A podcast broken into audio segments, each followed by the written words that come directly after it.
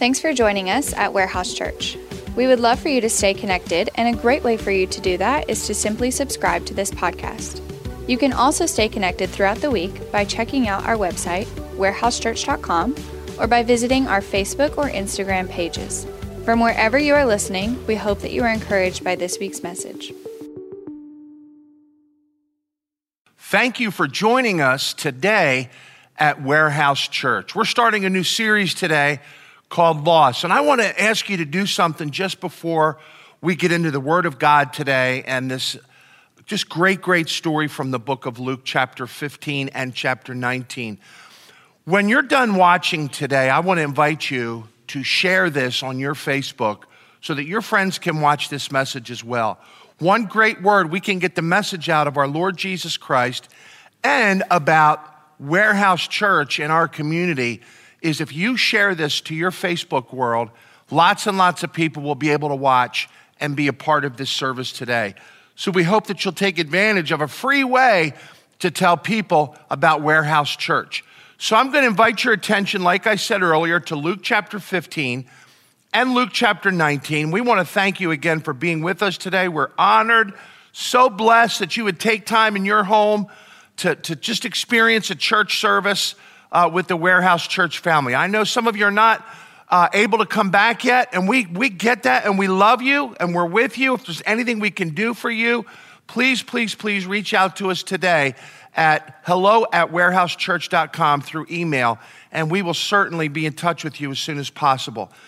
So, we're starting this series called Lost, and one of the one of the things that, that, that really comes with this idea of talking about this subject called lost, you think about lost people. I don't, I'm not necessarily going to refer to the lost in a way where it's just about people that don't know Christ as Savior. Now, certainly, uh, being lost is, biblically speaking, is not having a relationship with God. There's this idea that you're wandering, and, and we're going to go through some of that in this, in this chapter uh, in the book of Luke. But there's also uh, this an understanding that sometimes we just have lost our way. Um, I was with uh, counseling a friend of mine years ago, and we were talking about his family, we were talking about his job, we were talking about just his life in general. And I said, You know, you remind me of a song by U2, and it was called I Still Haven't Found What I'm Looking For. And I think that's really true for a lot of people. Whether they know Christ as their personal Savior or not, we just, there are times in our lives where we just wander. Statistics tell us today that adults, but you don't just go to high school, college, graduate college, and then move out. There's a lot of that generation that's moving back into their homes afterwards because they just haven't found their direction yet.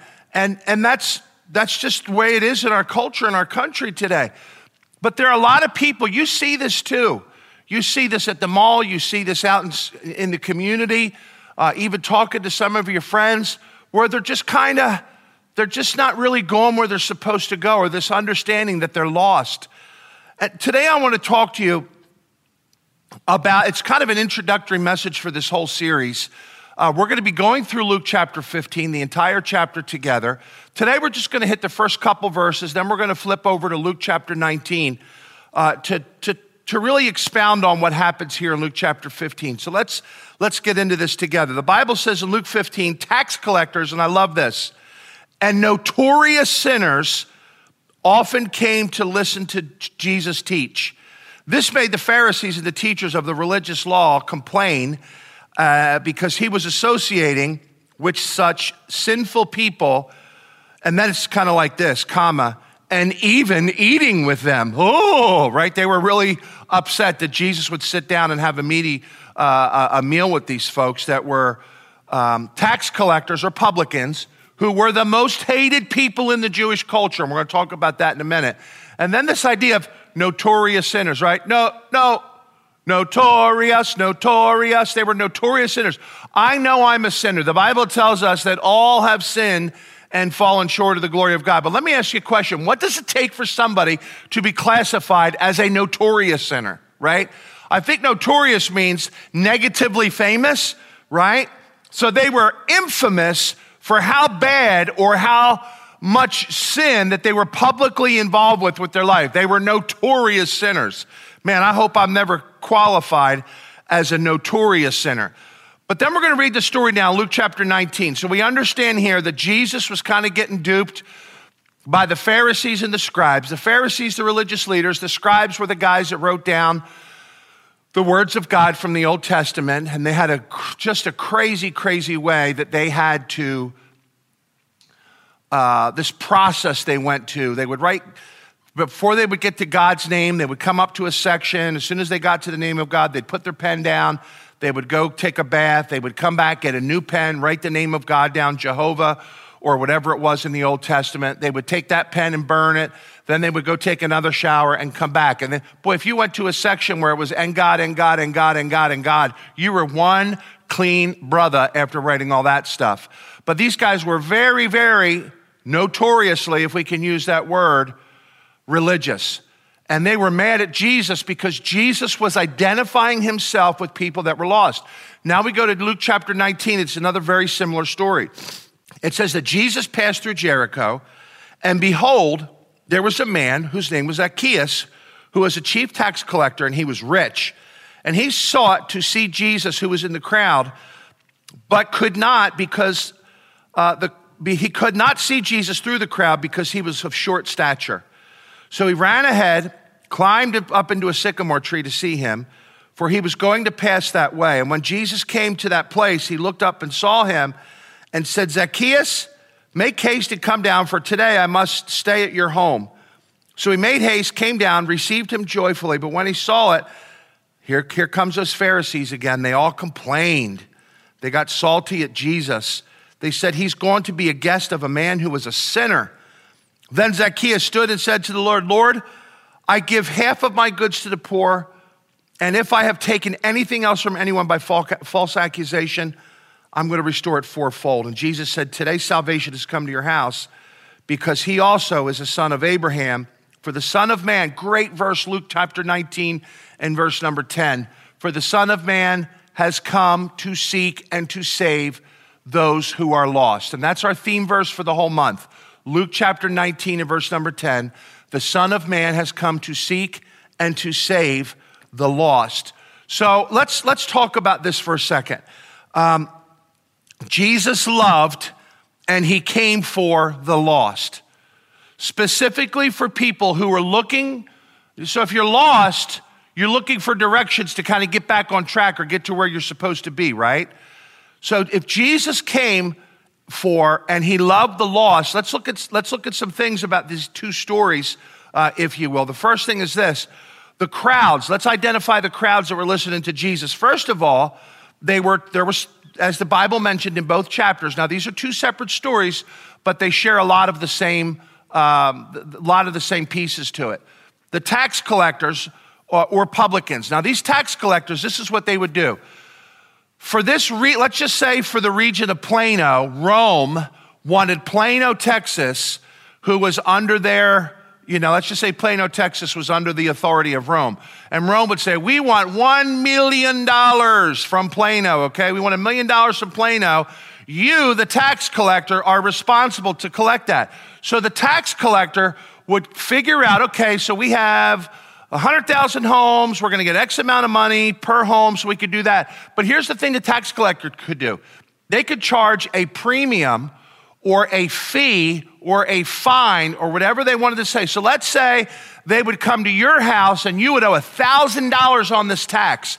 This tax collector could come to your house and say, by the order of Rome and Caesar and the authority, and he'd have two big guards with all their gear on. You owe $2,500, and he would take that $1,000, send it to Rome, probably keep a thousand for himself, and give 250 bucks each to the uh, to, to the two guards. Now, that's not exact numbers or exactly how it happened, but that's the principle of what was taking place. And what made it worse, the Roman government was so coy and so intentional, they used a Jewish guy to do this. So, this Jewish guy would go to the home of the Jews, and he was looked at as a traitor.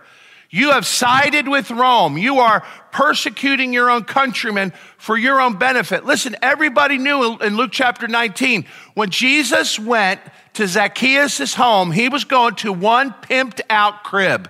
He went to a big house because Zacchaeus was known for being rich. And how did he get rich? Stealing money from his own countrymen. So when Jesus went to Zacchaeus' house, everybody was mad because, like, that's the house that we bought because he was taking money from us illegally. So the people, when you hear in the New Testament, especially in the Gospels, anybody talk about a tax collector? And it's not the same as it is today. I'm just, this is the times here in the Word of God. When they would talk about a tax collector, whoo, man, they would get mad because these were people that were stealing from them. So that was the first part of the crowd was the tax collectors. And the second, so you see the tax collectors who were known to be people that were robbing, honestly. The second group was notorious sinners. And notorious sinners, I would classify probably as broken seekers. Broken seekers. Everybody knew. Another story that's in the Word of God Jesus talks to a woman at the well. She was a lady who was caught uh, or who was known to have committed adultery time and time and time and time again. Jesus asked her, Where's your husband? She said, I don't have just one husband. He says, Yeah, you have many husbands. Jesus knew this lady's life and he knew this lady's heart. But here's the thing Jesus loved her and forgave her. She was broken. People that came and were surrounding themselves, surrounding Jesus when they were listening to Jesus' word, the, the, the Pharisees and, and the scribes, the Sadducees, all these religious people, they would look at these guys and say, What are they doing here? Why, why are those people here? They're broken, they're busted, disgusted, and can't be trusted. They're messed up, jacked up people. Why are they here when we're trying to learn from this religious guy, right? From this teacher? And they, they really did. They judged them outward appearance, they judged them because of their lifestyle, they judged them because of their perceived lifestyle, if you will. And man, we could just talk about that. How would we receive somebody that came into our church building that was a notorious sinner, somebody that had just committed awful, awful crimes against humanity, robbing, hurting people, this or that? and they were just known for that. How would we receive people like that in our church? And that's what was taking place here. People that knew that they were broken, they were lost, and were looking for an answer from our Lord Jesus Christ. Then you had the religious hypocrites, the Pharisees and the scribes. A word that described the Pharisees and the scribes is in John chapter 1, and it says this For he came unto his own, and his own didn't even receive him. Jesus said to the Pharisees, You're talking about somebody or referencing somebody when they were talking about God. You're talking or referencing somebody that you don't even know. It's a powerful word. So there were crowds that were listening to Jesus. Now, here were the motives of the crowds that were listening to Jesus. That day in Luke chapter 15, again in Luke chapter 19 with Zacchaeus, there were broken people who came to hear. Now, I just want to stop there for a second. When you come to church, are you come to do you, or, or you listen or you watch online and you're in a church service and you're with us and we're talking out of the Word of God? Are you coming with a heart that says, I want to learn more, I want to grow, I want to be more like Jesus. God, I give you permission today to speak to my heart so that I could be more like you. God, help me today to be the man or woman that I'm supposed to be. Reveal to me, David said this in the book of Psalms, would you cleanse me from secret faults, even the sins that I have forgotten about? Would you bring them to my heart so that I could ask for forgiveness, so that I could be more like you? Are we coming into church with a vulnerable heart saying, God, I need to learn and be more like you? Or are we coming in because it's part of the checklist and we want people to see that we go to church every week? You see, there were people that were broken and came to hear the words of Jesus Christ. And what would that be like for us here with Warehouse Church if we all came into a worship service every week with a heart that's broken because the sins that we committed that week, with a heart that wants to be cleansed and purified, with a heart that wants to grow and be more like Jesus every single day. Those were the kind of people that were the tax collectors and notorious sinners that came to hear Jesus. But then there were the hypocrites. You know what the hypocrites came to do? Condemn. How dare they? Who do they think they are? Why would Jesus go to Zacchaeus' house? He's even going to eat with him. And that's what it said also in Luke chapter 15 that Jesus was identifying himself with notorious sinners and tax collectors, even so much so that he would sit down and eat with them. Now, having a meal with somebody is pretty significant. When you have a meal with somebody, you're, you're, you're sitting with them in an intimate setting, you're talking with them, you're having a private conversation, you're enjoying each other's company. And when you would sit down and have dinner with somebody, you were identifying with that person or their family. And aren't you glad that Jesus Christ has identified himself with you? He said in Luke chapter 19 that he came to seek and to save the lost. Revelation 3 verse 20 says that Jesus stands at the door and he knocks. He knocks at the door of your heart because he wants to come in. And the Bible says to sup or have supper with you or commune with you. He desires a very personal relationship, an intimate relationship with you. But the hypocrites were condemning that. Who does he think he is? They're not religious. They don't go to temple. They don't pay their tithe. They don't do this. They don't do that. They don't have these outward expressions that were false about a relationship with God. They were hypocrites. This accusation that was made against Jesus about him receiving and eating with sinners really just exposed the religious bigotry that was in the hearts of these Pharisees and religious people. The religious bigotry would not allow them to do this because their walk, just their pompousness, and the way that they would act around, well, we're Pharisees and we look at all of our fancy clothes and, and, and, and we're cleansed and we're whole and we can't touch this. And we talked a few weeks ago about the story of, uh, uh of, of um, when the men were walking down the road and, and, and we, we experienced that story of the religious guy who walked by the, the side of the road and, the guy, and he went the other way. And then another religious guy went the other way. And then we saw this good Samaritan who stopped and nursed this guy's wounds and, and did all these things. The religious people didn't want to have anything to do with it because it, by their own personal standards, it would make them dirty. It would make them unclean. And they were accusing Jesus of being unclean. To eat with someone was to identify with someone. If they were going to eat with someone, they would be unclean. What they saw as evil, we look at as the church today, and we look at the words and works of Jesus, particularly in these two stories, we see as good. Because here's the thing I'm a sinner. And I am so glad that Jesus Christ identified himself with me. Aren't you glad that He loves you just the way that you are? Aren't you glad that He loves you so much that He doesn't want to leave you that way? I needed Jesus to identify with me. And I truly am an, an unworthy or notorious sinner like these guys uh, were mentioned in, in this passage. And I love when He says this to, to Zacchaeus in Luke chapter 19 Come to me. You see, that's what Jesus wants from you and I. He wants us to come to Him. He wants us to come and confess. He wants us to come and submit. He wants us to come so he can cleanse us and make us whole. He wants us to come and sup with him and identify with him and make him our Lord and Savior. I want you to consider a couple things as we, as we, right before we pray today. Do you know that if you don't have Jesus Christ as your personal Savior, that you're lost? That you don't have a secure relationship with Him that's going to endure throughout all of eternity. You're lost. And if you know Jesus, you also know this if you know Him as your personal Savior, because He loved you and saved you and forgave you, He wants us to do the same thing that He. Now, we can't save people, but we have to love them enough to identify with them bring them to church, bring them to our homes, bring them to a place to eat, maybe, where we could sit down and have a conversation with them about Jesus Christ. Jesus doesn't want us to keep safe from the sinners of the world. He came to seek and to save the lost, the sinners of the world. Can you minister to in your life?